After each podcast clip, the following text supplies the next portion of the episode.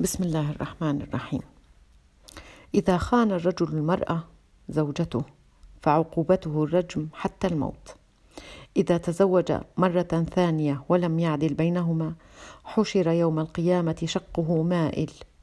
إذا كتب لها مهرا ولم يعطيها إياه فهو سارق.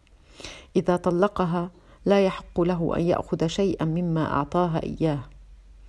إذا أكل حقها في الميراث فقد تعدى حدود الله. ومن يتعدى حدود الله فهو ظالم لنفسه.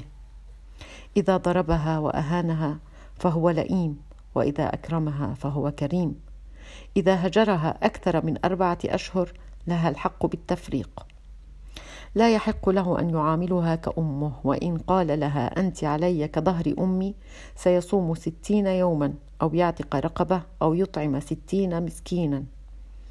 إذا كرهها فليصبر فعسى أن تكرهوا شيئا ويجعل الله فيه خيرا كثيرا.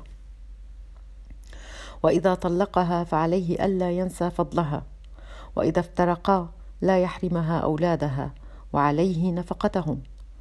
ما لها حرة فيه إن تصدقت عليه فلها أجران وإن منعته فلا يحق له السطو عليه.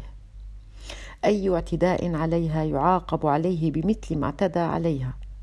وهو مسؤول عنها في طعامها ومشربها ومسكنها وملبسها ضمن قدراته المالية. قوامته عليها تكليف وطاعتها له جهاد في سبيل الله. إن أمرها بالمعروف أطاعته وإن أمرها بغيره فطاعة لمخلوق في معصية في معصية الخالق. ثم بعد ذلك إن أرادت فراقا فلها أن ترد عليه مهره وتخلعه ولأجلها خاض النبي حربا ضد بني قنيقاع قينقاع عفوا.